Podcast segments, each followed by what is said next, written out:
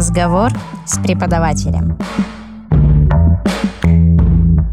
Здравствуйте, уважаемые слушатели! В эфире подкаст «Разговор с преподавателем». У микрофона Игорь Гусев и Ариана Мальцева. Сегодня у нас в гостях признанный художник, участник российских и международных выставок, лауреат множества премий, член Союза художников и Союза журналистов России, а также доцент кафедры филологии и истории искусств и доцент кафедры компьютерной графики и дизайна Санкт-Петербургского государственного института кино и телевидения Иларион Евгеньевич Коньков. Здравствуйте, дорогие слушатели. Иларион Евгеньевич, вы родились в семье художника. Расскажите, как это повлияло на ваш профессиональный и творческий путь?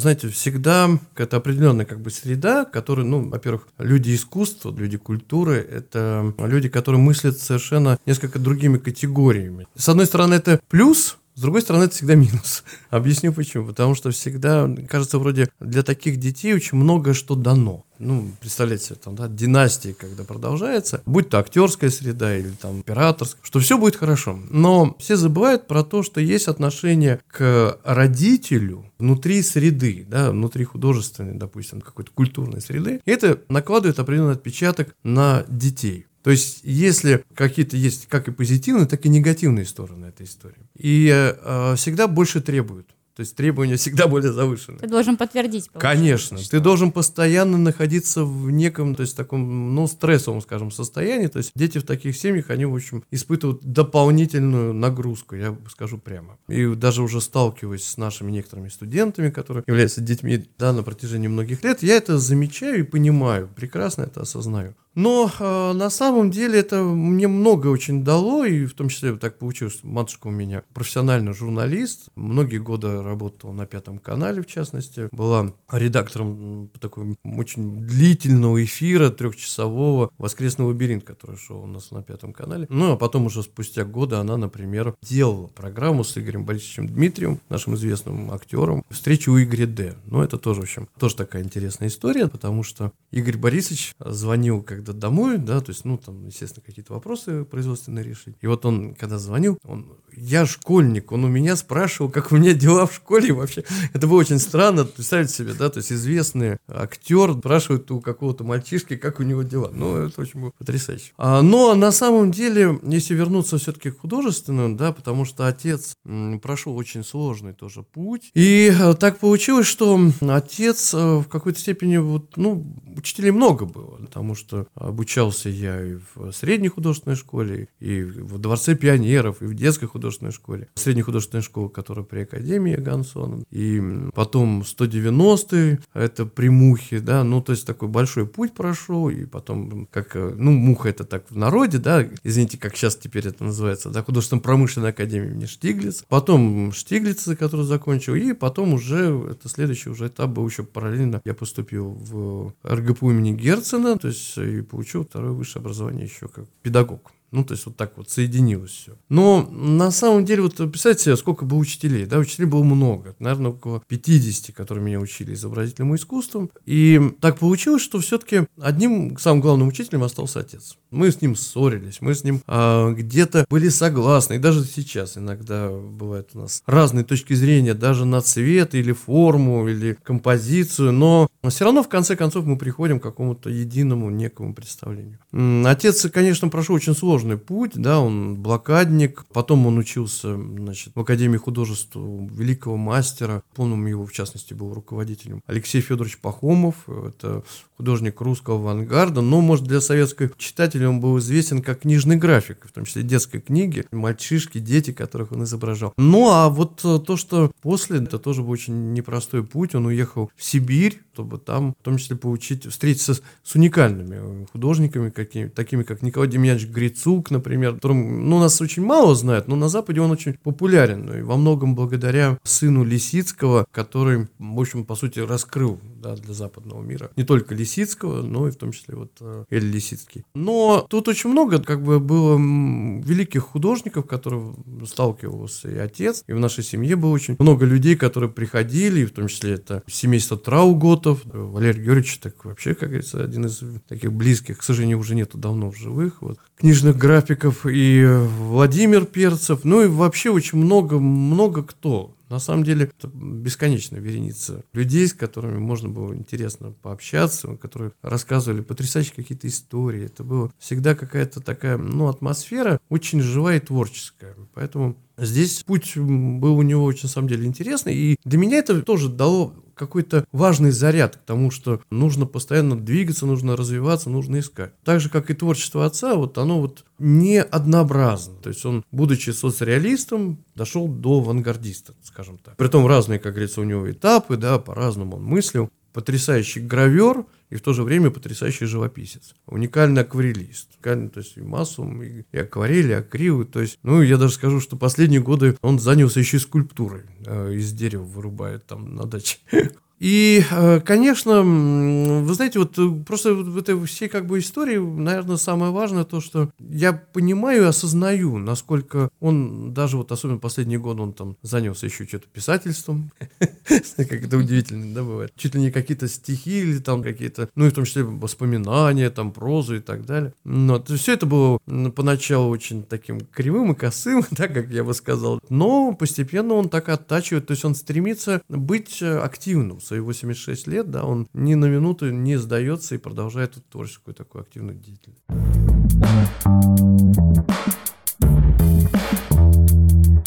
Расскажите, в каких художественных направлениях работаете вы? Вообще очень, знаете, как всегда, вот э, точно так же, как и у отца, была такая проблема. Человек, который получает профессиональное художественное образование, он становится заложником этого художественного образования. Но чтобы вы понимали, есть определенные навыки.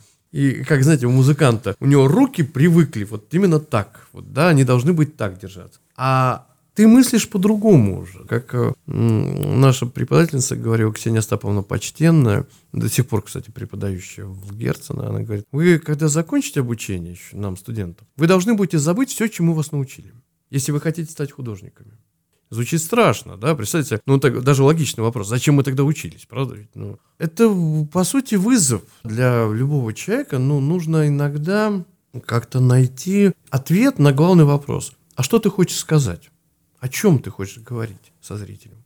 И найти тот язык, который вам ближе. То есть тот язык, на котором он совершенно может быть разный, он, он совершенно может быть уникальный, может быть традиционный, но он должен быть ваш. Если вы просто повторяете, знаете, как есть проблема, да, вот многих студентов, выпускников, в том числе, ну, художественных вузов, они дублируют то, что делали. То есть, как, знаете, как шкалеры, вот они продолжают то же самое выполнять. Да, это все мастер, авито, все, но в этом нету художника. То есть быть мастером – это не значит быть художником. Артистика, как говорят итальянцы. Быть чем-то другим, не просто исполнителем. А для этого, это, к сожалению, далеко не каждый может на это, этим похвастаться. И когда передо мной стоял долг, это на самом деле был очень мучительный момент, когда ты должен осознать себя, потому что уметь сделать, это не значит уметь сотворить, создать уже где-то там третий или четвертый курс института я понимал, что я не художник. То есть я могу сделать все, что угодно, да, я могу нарисовать человека, могу э, сделать, э, ну, там, да, какую-то там серьезную сложную композицию, награвировать, пожалуйста, там, да, на дереве, на металле, да все что угодно. Но при этом я не являюсь художником. Вот это самое страшное, когда ты понимаешь, что ты умеешь, но ты, у тебя нету тебя. То есть твоего, а что твое? То, что чему тебя научили, это, это не твое. Это то, что в тебя привнесли.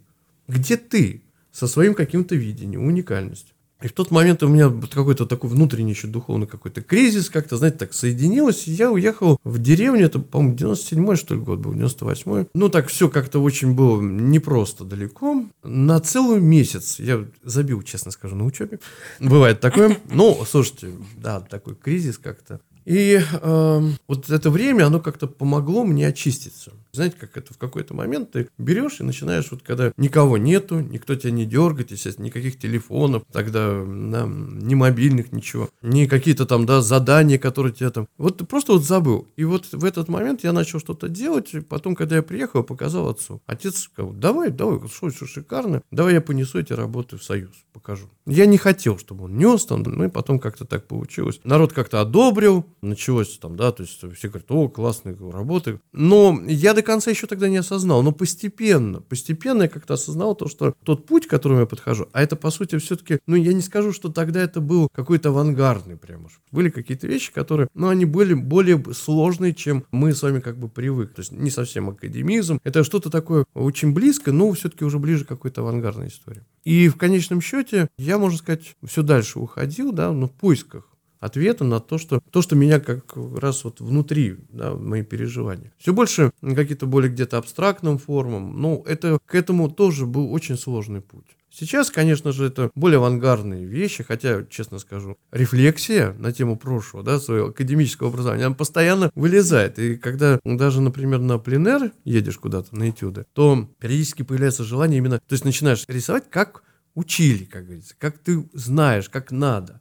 А вот уйти от этого ты сделаешь первый как надо, а потом уже делаешь как я хочу. Это, в самом деле, очень большая проблема, очень большая трудность. Ну, во всяком случае, для меня. Конечно, сейчас много других форм, да, и в цифровом искусстве, потому что все-таки как руководитель подсекции цифрового искусства в Союзе, а, естественно, и этим приходится заниматься, и даже инсталляционными вещами. Но на самом деле очень интересно. Искусство вообще должно, когда тебе интересно, и ты занимаешься, ты пытаешься постоянно как-то себя, вот так, знаете, как это, раз и перевернуть тогда ты создаешь те вещи, которые, ну, как тебе кажется, на данный момент отвечают тому, как ты мыслишь, о чем ты мыслишь, что ты хочешь сказать.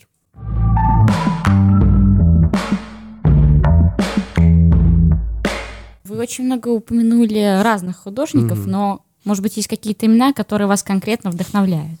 Вы знаете, каждый период для каждого вообще художника, для каждого творца, я думаю, что и режиссеры, и, там, да, и актеры скажут, что каждый период разные бывают личности, которые на него влияют. Например, кто на меня очень сильно повлиял, это Леонардо да Винчи, как ни странно.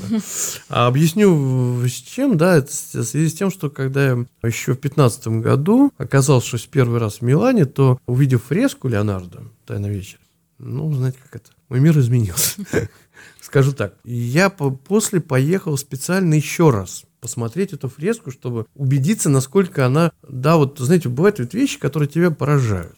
Но должны пройти время, чтобы осмыслить и осознать насколько это в самом деле. Ну вот э, в данном случае вот скажу, что это вот вещь, которая меня очень сильно изменила свое время, конечно, был и Дионисий, был, конечно же, и Пикассо, извините меня, который еще в конце 80-х у нас была выставка в Эрмитаже. Привезли Пикассо, да, его работы, привезли, и, значит, и там была такая штука, что, ну, я школьник, который учится при Академии художеств, да, все-таки нас учили именно академическому. И вдруг мы то есть, ну, во всяком случае, это была моя инициатива. Я случайно просто вот пошел посмотреть вот этого очень странного художника. Я не понял его. Я сходил, наверное, раза четыре. И только на четвертый раз я как-то осознал, что это, на самом деле, вот то, что вот тут какое-то что-то, вот, ну, как, знаете, пройти через толщу льда. В данном случае это был как бы путь от академизма к тому, что вот уже потом стало вот моем понимании, вот этим новым. И Пикассо долгое время для меня был, конечно, вот тем знаковым художником. При том, что вот что ценно, вот я почему, и как и у отца, так и у Пикассо, я ценю то, что художник постоянно который развивается. В свое время отцу как-то Николай Демьянович Грицук сказал такую вещь, очень странную. Как кажется, он сказал, что, понимаете, вот у нас много художников. В Советском Союзе, правда, этих много было. Но живых среди них мало. Отец удивился, говорит, как так? А живой в том плане, что есть художники, которые занимаются, ну, знаете, как это, вот ты получил некий успех, тебя все признали, какой ты молодец, ты такой гений, да, ты молодец. Особенно молодым художникам это очень часто бывает. И он там, да, вот он, его работу признали, то есть все хорошо. А дальше начинается момент регресса, когда человек начинает заниматься самокопированием. Очень частое явление. И у него появляется страх. Почему самокопирование? Потому что ну, что я выше не прыгну сейчас. Да, даже не то, что тебя будут начинать, иногда, знаете, даже кто-то пытается, да, ему говорят, слушай, нет, ты знаешь что, давай ты не будешь вот это делать. Вот как ты раньше делал, вот это хорошо. Давай делать так. При том, что мы сами понимаем о том, что, к сожалению, это бывает э, в том числе и в мире коммерческом. Чаще всего, когда что-то приобретает успех, давайте делать вот такую штуку. Чаще всего галеристы, да, или продюсеры, они стараются, да, чтобы человек выполнял то же самое, потому что это покупаемо и как бы вроде появляется лицо человека. Но от этого, понимаете, ведь художник, он, когда начинает одно и то же делать, у него, ну, регресс, он самокопирует себя. Это, по сути, смерть. Прекрасный есть пример, вспомните гоголевский портрет, где как раз Чертков, он по сути к этому пришел. Это трагедия. Это трагедия для художника, который потом вырождается. Он теряет себя, потому что творчество – это поиск. Это не повторение, это поиск постоянный. И Пабло Пикассо всю свою жизнь потратил на то, что он из постоянно искал. Точно так же, как и Леонардо, кстати, надо сказать. Потому что творчество Леонардо... Почему, казалось бы, те разные художники, но говорят об одном. Они говорят о поиске, о, об открытии. Готовы ли мы сегодняшний, да, я задаю в том числе и себе вопрос, да, вот идти вот постоянном открытии. Поэтому для меня это очень важный момент. То есть я постоянно нахожусь вот в этом поиске и открытии. А был такой период, к примеру, что вы понимали, что вот сейчас я занимаюсь самокопированием? Да, очень часто. И я постоянно себя за это бью по рукам. Вот честно сказать. А сказать о том, что меня устраивает мои работы, нет, это не так. Если честно, знаете, мы можем обмануть зрителя, мы можем обмануть кого угодно, но себя обманывать в искусстве это самое последнее, что может быть. Но это хороший двигатель для того, чтобы это, продолжать это меняться. естественный двигатель, я бы сказал так.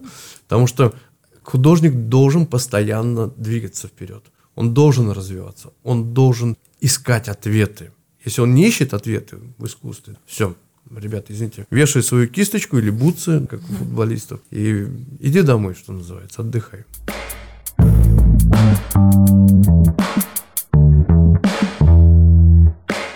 Поговорим о вашей преподавательской карьере. Угу. Расскажите, когда вы решили, что вам необходимо нести знания людям, и как бы вы сформулировали свою сверхзадачу как преподавателя? Знаете, это совершенно удивительная история. Она вообще очень такая, как это, даже крамольная, скажу. Потому что когда-то в, еще в 90-е годы, когда я еще студентом был, ну, сами понимаете, нужно было как-то зарабатывать, в том числе на жизнь. Мне предложили вести студию. Именно моя студия рисовальная, где там дети от 4 до 60.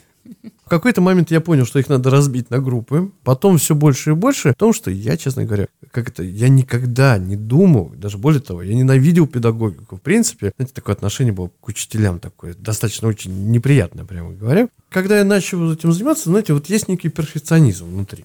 Вот все-таки я привык, что если ты чем-то начинаешь заниматься, то нужно это освоить. Почему я в Герцена пошел? Потому что я почувствовал, что мне не хватает педагогических навыков. Притом, работая как э, с маленькими детьми, так и с средним возрастом, понимаю, что, во-первых, нужно разные подходы. Так я где-то, наверное, лет пять проработал, пока меня отец, по сути, не предложил, он стал вести студию в одной коррекционной школе. Ну, во всяком случае, мне стало это интересно. думаю, так, пойти поработать в коррекционной школе. Я хочу стать по-настоящему педагогом, который умеет работать с любыми, как я себе поставил такую сверхзадачу. После я работал еще с э, глухими детьми. Ну, в общем, можно сказать, с разными, как говорится, категориями. Надо сказать, что ну, 5 лет в коррекционной школе, да, то есть это тоже была очень непростая, прямо скажу, история.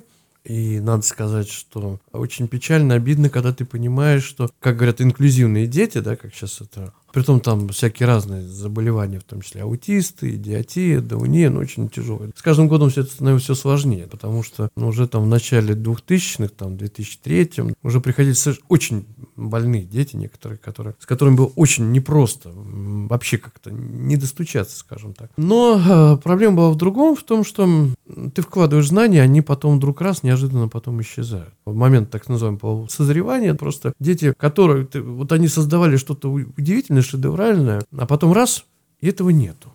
Оно как бы исчезло, испарилось. Ну, в общем, было очень тяжело и тягостно от осознания того, что ну, это, это естественно, как мне объясняли и врачи, и психологи, но, но это, сами понимаете, ты вкладываешь, а потом это исчезает, это, конечно, ну, для любого учителя, для, для родителя это всегда тоже будет Потом постепенно как-то в 2003 году как раз и стал преподавать в ВУЗе, потом еще и параллельно в детской художественной школе, где там 18 лет оттарабанил. Но на самом деле все это как, знаете, оно, педагогика стала не просто частью, наверное, какой-то сначала идеи, что научить всех, а теперь это уже стало потребностью делиться, делиться знаниями делиться тем, что ты открываешь. Вот это, мне кажется, художнику это тоже важно, потому что в какой-то момент еще, ко всему прочему, став искусствоведом, знаете, как это, это всегда есть два окопа, теоретики и творцы. А когда ты оказываешься в двух окопах сразу, вот это еще, еще более сложная задача, да, потому что тебе нужно найти компромисс. То есть компромисс между собой как художником и собой как критиком. То есть найти вот эту очень тонкую дилемму, чтобы и понять, и в то же время осмыслить, и сказать еще, да, не только о своем творчестве как не только на себе быть зацикленным. Поэтому это очень интересный путь, который я считаю, что вообще педагогика это всегда путь. Путь, который раскрывает потом всегда. Мне интересно, о чем думают молодые люди. Потому что ваше видение для меня это очень интересно. Потому что оно открывает очень важные какие-то грани, потому чтобы понимать мне, да, смотреть на этот мир. В том числе заставляет задуматься о каких-то других вещах. Иногда те мысли, которые вы высказываете, ну, ваше поколение, оно совершенно для меня становится чем-то новым, да, и как бы заставляет меня переосмыслить какие-то даже мои уже традиционные э, идеи, мысли и так далее.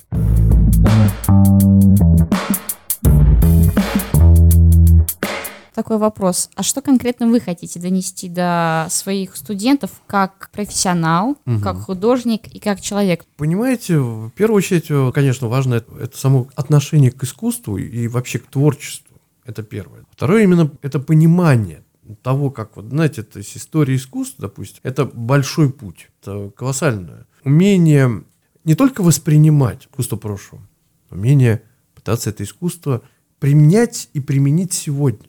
Это очень сложная задача. Потому что очень часто, знаете, как это, можем потрясать э, костями, да, но не умеем, как говорится, осознать то, что какая взаимосвязь, как это проникает в нашу жизнь. Что есть искусство вообще, что есть культура сегодня, кто мы. Даже вот, понимаете, такие мировоззренческие вопросы, которые, они никуда не делись, они остаются. Мы, мировоззренческие, до сих пор не ответили на самые главные вопросы. Кто мы? В первую очередь для себя. Я не говорю там уж для мира, там каждый человек это, в принципе, это вопрос, который его волнует. А следующий фактор, это, конечно, умение, в том числе, понимать, что мы творим, что, что мы раскрываем в творчестве. В том числе, а, я, когда ищу какие-то нахожу смыслы, идеи через э, живопись или там графику или еще какую форму, даже изобразительную, то эту мысль я пытаюсь, чтобы ее в том числе, ну не то, что эту мысль, да, а чтобы, знаете, то, что ты открыл, то, что ты вот почувствовал, иногда какие-то вещи, какие-то метафизические, вот понимаете, это грань между реальным и ирреальным. Вот, понимаете, вот, творчество это вообще всегда несколько про другое. Это не про то, что есть э, а плюс Б равно С. Нет, это, это совершенно третье. Это другая формула. И когда ты с ней работаешь, то тут начинается такой сложный фактор. Как же это, как это произошло? Что произошло? Что находится в том воздухе, который между вами и, там, скажем, предметом? Потому что мы ведь, э, знаете, как находим сначала красоту в том, что есть, а потом уже найти в том, что незримо. Понимаете? Вот, в принципе, ну, по высокому такому пониманию, искусство это как раз узреть то, что как раз находится в этом пространстве. Это очень сложно. Сложно не только это увидеть, почувствовать и понять. Это, знаете, как для кого-то помойка это некрасиво. А художник в какой-то момент, он должен научиться видеть красоту во всем, даже в помойке. Потому что цвет, форма, линия, ритм, все присутствует здесь. И увидеть и воплотить это, но это, по сути, задача, в первую очередь, художника. А вот то, что я, о чем я говорю, это уже следующий этап. Следующий этап, который, конечно же, куда, может быть, даже сложнее, чем кажется на первый взгляд. Потом, конечно же, технические какие-то вещи даже раскрываются. Раскрывается, когда ты соприкасаешься с искусством, в том числе искусством прошлого или нового. Ты же художник всегда он смотрит, он пытается осмыслить эти произведения. И это тоже открытие оказывается очень сложно.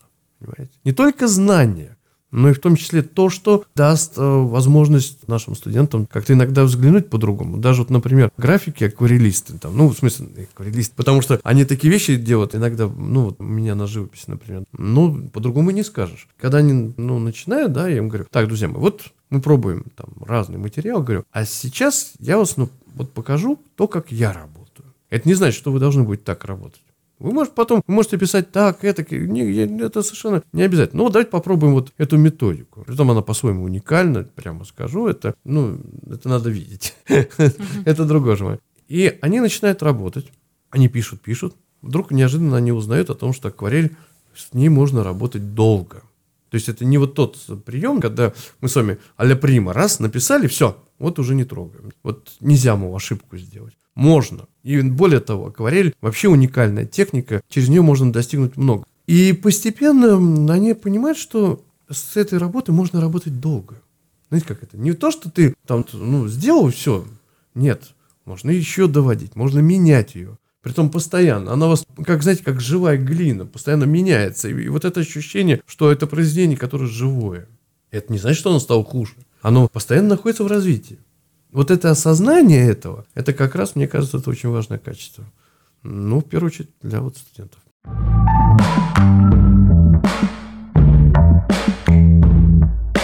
Иларион Евгеньевич, вы упомянули Институт Герцена, упомянули Академию Штиглица. Ну, как наши дороги оказались здесь, улица Правды, 13?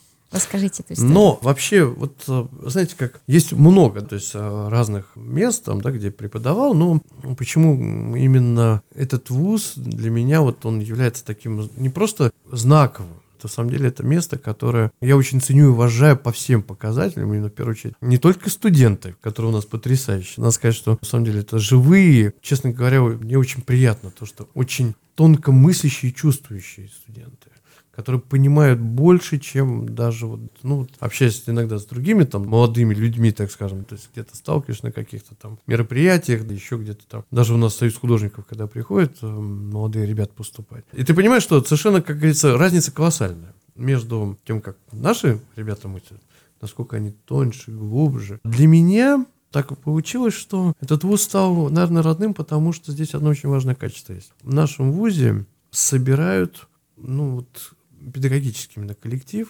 который не просто, знаете, как вот по принципу, ну, ты вот там, ты можешь вот это делать, да, вот иди сюда, будешь это делать. Нет. А именно, это, знаете, как бриллиант к бриллианту. Именно создать такую цельную, взаимосвязанную форму. То есть это когда это такая творческая по всем показателям среда. Я просто вот пример приведу, вот кафедра компьютерной графики и дизайна. Это талантливые художники, которые каждый имеет свое лицо, имеет свой взгляд, имеет свое видение. И каждый мыслит по-своему. И когда это вот, понимаете, вот соприкасается, то да, каждый по-разному будет там объяснять что-то, но в этом и есть ценность. Не то, что все, как знаете, как один, одно и то же выдам, да, а то, что есть разные точки зрения, разное художественное видение. И в самом деле это люди, которые постоянно, они что-то ищут сами. То есть это не только то, что они создали, да, и вот почивают на лаврах. Нет, это художники, которым интересно заниматься искусством. Интересно в том числе не только искусством заниматься, а в том числе помогать студентам раскрыть свое творчество. Это тоже, я считаю, крайне важное качество. Потому что мало кто на это способен. Да, есть люди, которые на себе зациклены, есть люди, которым интересно то, что создают их ученики. Это тоже уметь так жить и мыслить. И есть люди, которые готовы положить свою жизнь для того, чтобы вот именно на воплощение творческое воплощение своих учеников и студентов. Я считаю, это важное тоже качество, которое, знаете, как у Герцена там, да, изображение герб. Пеликан, который кормит собственной печенью своих а, птенцов. Это страшно, да, согласитесь? Да. Но в этом и есть, э, наверное, суть, потому что по-другому никак быть э, педагогом, учителем, преподавателем, неважно, как мы не назовем, но это все равно, это нужно отдать частицу себя ну, своим, так скажем, чадам, детям, по-другому никак. И точно так же, как и работа творческая, это тоже чадо, которому мы тоже отдаем себя. Других вариантов нет. Поэтому это ценно. Вот так же, как и на кафедре филологии и истории искусства. Вот, позже, понимаете, вот интересно, то, о чем я всегда э, мечтал и мечтаю, и мне чего не хватает в сегодняшнем мире – это все-таки, мне кажется, особенно молодые люди, чтобы они были встречи, общение между, например, музыкантами и художниками, писателями и актерами. То есть вот это встречи, которые внутри, когда люди общаются, мыслящие по-разному. Может быть, даже с разными точками зрения. Вот такая живая встреча, которая бы обсуждали искусство, культуру такое слияние творческих потоков. Да, да, как это было. Ну, я понимаю, может быть, это звучит как-то постарчески, извините за такую рефлексию, но на самом деле для меня это ценно. Но не вы один ссылаетесь на прошлый опыт, и с вами совершенно согласен. Это ценно, это нужно возрождать, нужно реализовывать. Ну все, надежда в том числе и на вас, друзья мои. Будем стараться. Вы наше будущее. Даже не то, что... Знаете, самое страшное, а вот как бы это многие вот ребята не всегда осознают. То, что, ну, мы, понятно, там через какое-то время, по сути, уходящие натуры. Вы будете жить в том мире, который вы создадите. Вот осознание тяжести этого, как говорится, последствия. И поэтому от вас многое зависит, как будут относиться к нам. Поэтому мы полностью зависим от вас, друзья мои. Вы даже не представляете, насколько это ну, наша жизнь в ваших руках. Так что... Так что, уважаемые преподаватели, да. не забывайте об этом. Не, ну шутки шутками, но это, это так. Да.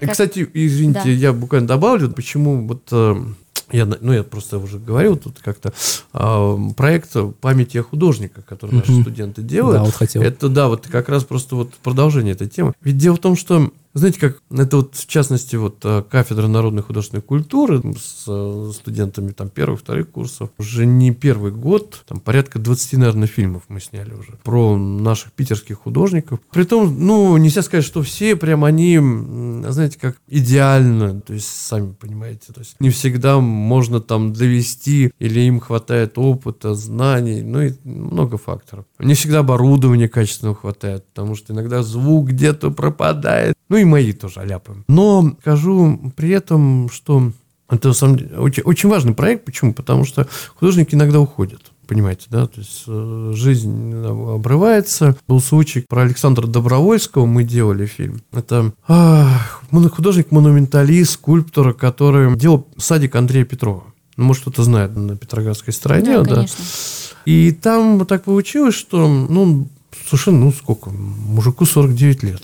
Ну, казалось бы, да, там, ну, жить и жить. Вдруг неожиданно, да, то есть мы весной сняли эту работу, а осенью его не стало.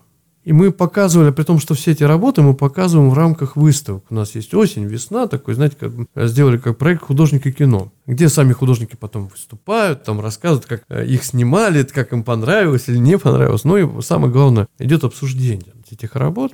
И вот это была очень такая пронзительная встреча, когда, конечно, герой не смог прийти на презентацию, но это стало такой своеобразным, ну, да, поминальный, поминальным показом. Как-то очень, очень так это трогательно, сами художники как отнеслись к этой работе. Не скажу, что она прямо такая шедевральная, но ничего бы другого не осталось, понимаете? Вот после его ухода, да, чтобы вот показать, не, я говорю не про работы, да, вот именно материалы. Поэтому иногда это становится тем уникальным материалом о тех людях, которые ушли. Поэтому это очень важно, я считаю. Если мы будем сохранять память о тех, которые есть для будущего, то это, я считаю, это ценно. То они тогда всегда будут и живы. Да, да, и в том числе и мы. Это я так уже...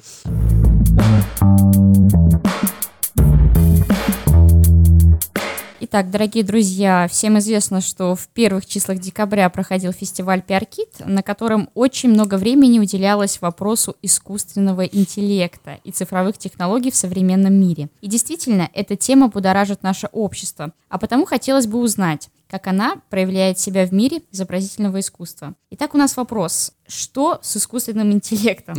Что с ним не так, да? Слушайте, ну, давайте мы начнем, наверное, вообще с цифровым искусством, потому что это вопрос, который тоже до сих пор, он как бы не открыт, как говорится, до конца. Знаете, как в свое время фотография, когда появлялась, она тоже долго не принималась как искусство. Многие говорили о том, что, ну, что это не является искусством, то есть некое такое противостояние. На данный момент эм, цифровое искусство, что это? Это просто форма, художественная форма. Вот я хочу, чтобы это главное понимали. То есть кисточка. То есть когда художник берет, не знаю, там, Photoshop, CorelDRAW, там, да, или там трехмерную графику, там, неважно, как это, в чем он создает, в VR, там, да, он там рисует, или э, просто берет э, ручку и рисует ручку, он все равно это использует некий инструмент, у которого есть свой цвет, своя текстура, некий художественный след, даже так скажу, именно в самом создании, в самом произведении. Потому что, когда мы работаем с кистью живописью, масляной, например, живописью, у нас есть там свой мазок, свой какой-то ну, не то что способ применения краски, а свой способ донесения этой краски, например, на холст и так далее. И материал очень часто диктует. То есть мы не можем с вами добиться все-таки от акварели, то, чтобы она выглядела как масло. Понимаете? Мы же этого никогда не достигнем. Это и не нужно. Зачем это? А точно так же в цифровом искусстве. А Я вам скажу даже такую вещь, например, как цвет. Этот цвет, который цифра дает, да, это другой цвет. Он отличается. Ну, сравните, например, когда вы фотографируете на телефон, как меняется цвет. Камера подстраивается, да, она меняет нам, ну, не только за счет настроек и прочее, потому что иначе, если мы сфотографируем без того модуля, который ос- переосмысливает это все то, что мы видим, то есть объектив, который там, конечно, маленький в телефоне, но м, без этого будет это темно. Мы не увидим с вами ничего, правда ведь? То есть специальные программы, модули, которые все это э, обсчитывают. Поэтому здесь важно понимать, что это, естественно, другое, другое восприятие, другое отношение. И мы с вами, конечно же, уже другие зрители. Извините меня, мы с вами смотрим через призму экрана на этот мир. То есть этот мир у нас смотрится через те цвета, которые есть в телефоне. В большей степени нежели через то, как мы сами привыкли. Это точно так же, как электричество, извините. Оно везде, и мы живем в эпоху электричества. Наш глаз настроен на электрический свет.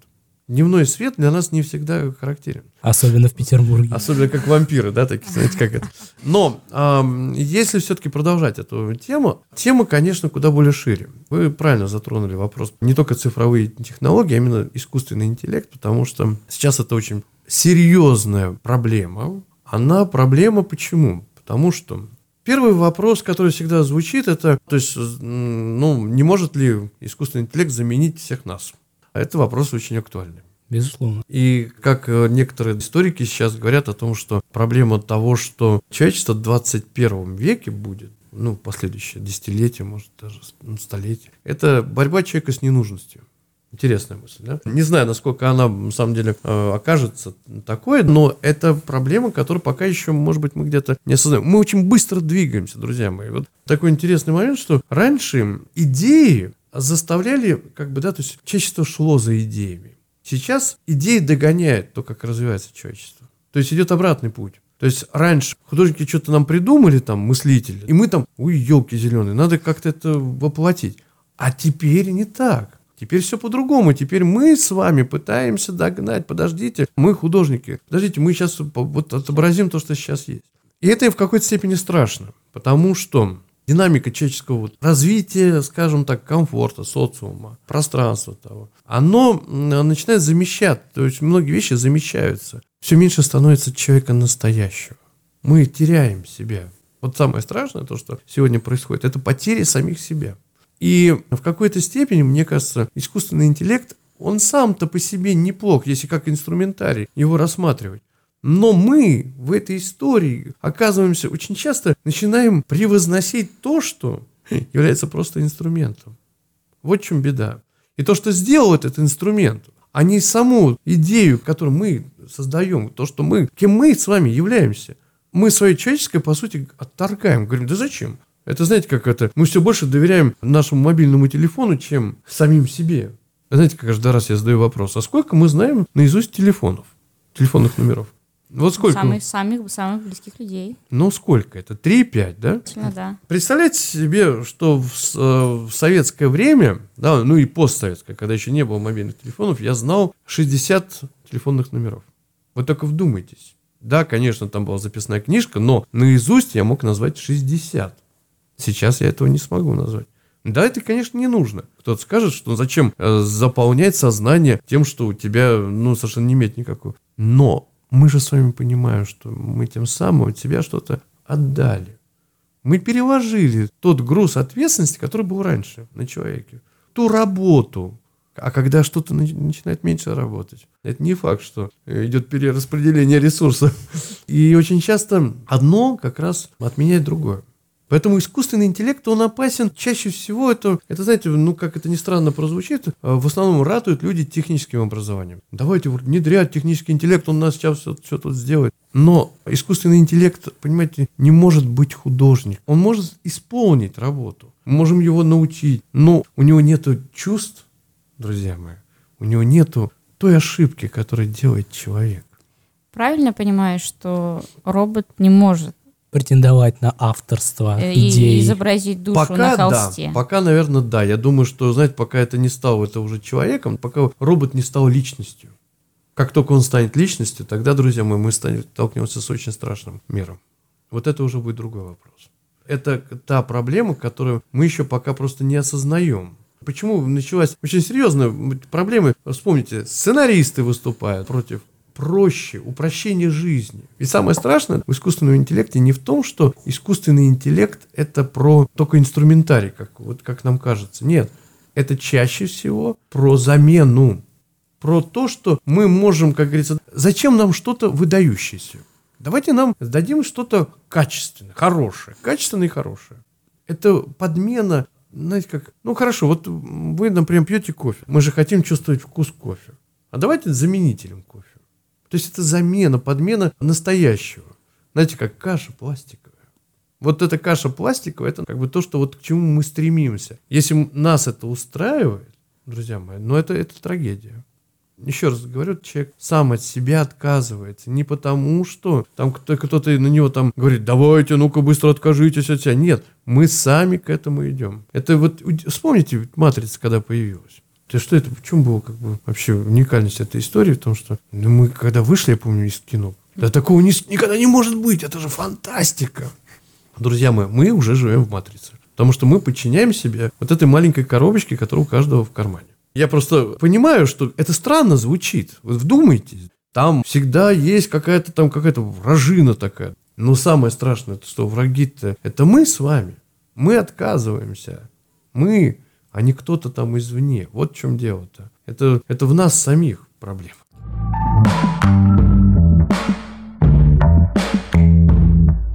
И э, вот э, я так думаю, что сразу надо сказать, да, что вопрос, если говорить о современном искусстве, а именно в контексте все-таки. Что такое современное искусство? Сразу логично. Вот есть искусственный интеллект, есть цифра. Вы знаете, это, наверное, самый сложный вопрос, на который очень сложно ответить вообще любому, я думаю, человеку. Не только потому, что время покажет, как это, знаете, очень любят говорить многие, уходя, так скажем. Потому что сейчас нету лица у искусства. Знаете, я бы сказал так, стиля. Когда было, помните, там, барокко, классицизм, мы говорили, о, стиль есть, есть лицо. В советское время соцреализм, там потом авангардизм, кубизм и так далее, там измов, которых было много. И даже double-post эпоха, когда там сейчас мета, метапостмодернизм, метапостмодернизм. Но это все опять-таки не про то. Потому что это все равно это не лицо. Это как бы мы обозначаем просто эту эпоху, время. Сейчас можно все. Сейчас художник может быть как академистом, авангардистом, я не знаю еще там кем только он не может быть, он может быть любым. И в этом, с одной стороны, уникальность, потому что мы с вами не ограничиваем этого человека. Он имеет такие широкие возможности, у него есть все. А с другой стороны, давайте ответим на такой тот главный вопрос. А что же тогда важное? Вот разобраться в этом винегрете, который получается, это, это не значит, что это плохо. Это данность, друзья мои, это данность нашего времени. Что же тогда? Кто мы? Опять-таки вопрос, который возникает. О чем мы хотим говорить? Что мы хотим сказать? Мы с вами, знаете, как это, должны понимать, что сейчас э, настолько все интегрируемо. И я знаю живописца, который, знаете, как это, каким удовольствием они занимаются цифровым искусством.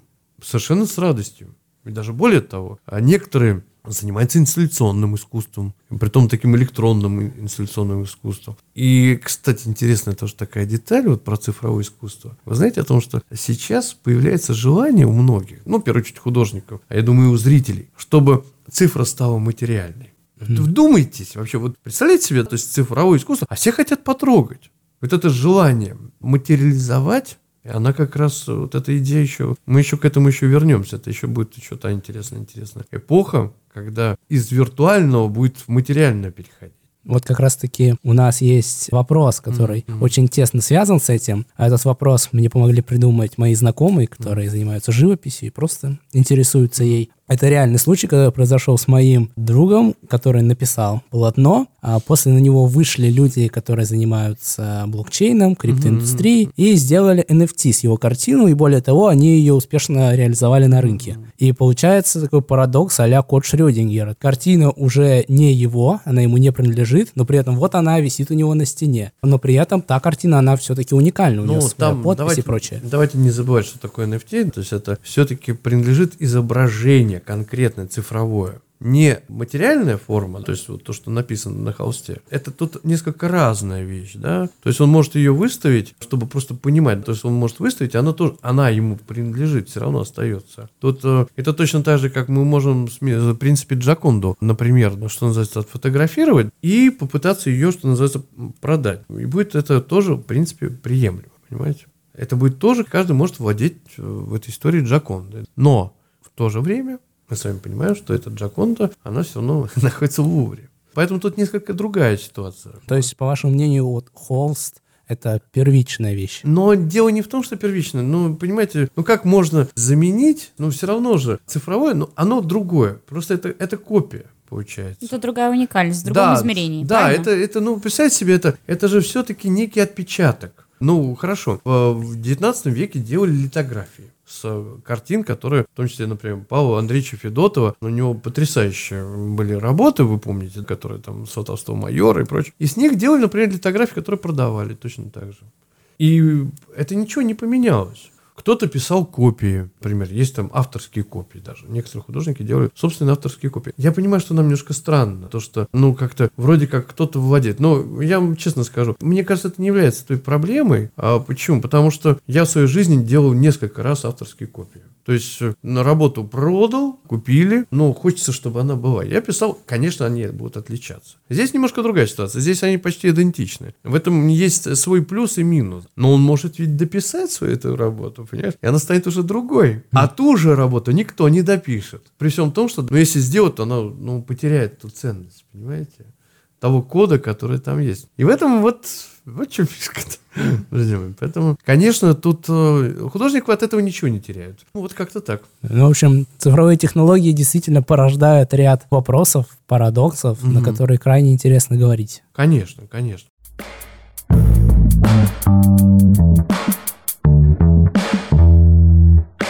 Ну и в завершении нашего разговора хотелось бы озвучить уже традиционный вопрос, а именно, что бы вы хотели пожелать нашим слушателям? Значит, друзья мои, мне кажется, в первую очередь я хочу пожелать, главное, радости, здоровья, и э, чтобы никогда не унывали и верили в то, что творчество всегда вам поможет дальше двигаться и раскрываться. Хорошо? Вот это самое ценное. А все остальное приложится. И будьте, главное, сами собой. И любите свое дело. Да, это точно. Спасибо. Что ж, спасибо, спасибо за общение. друзья. До свидания. Разговор с преподавателем.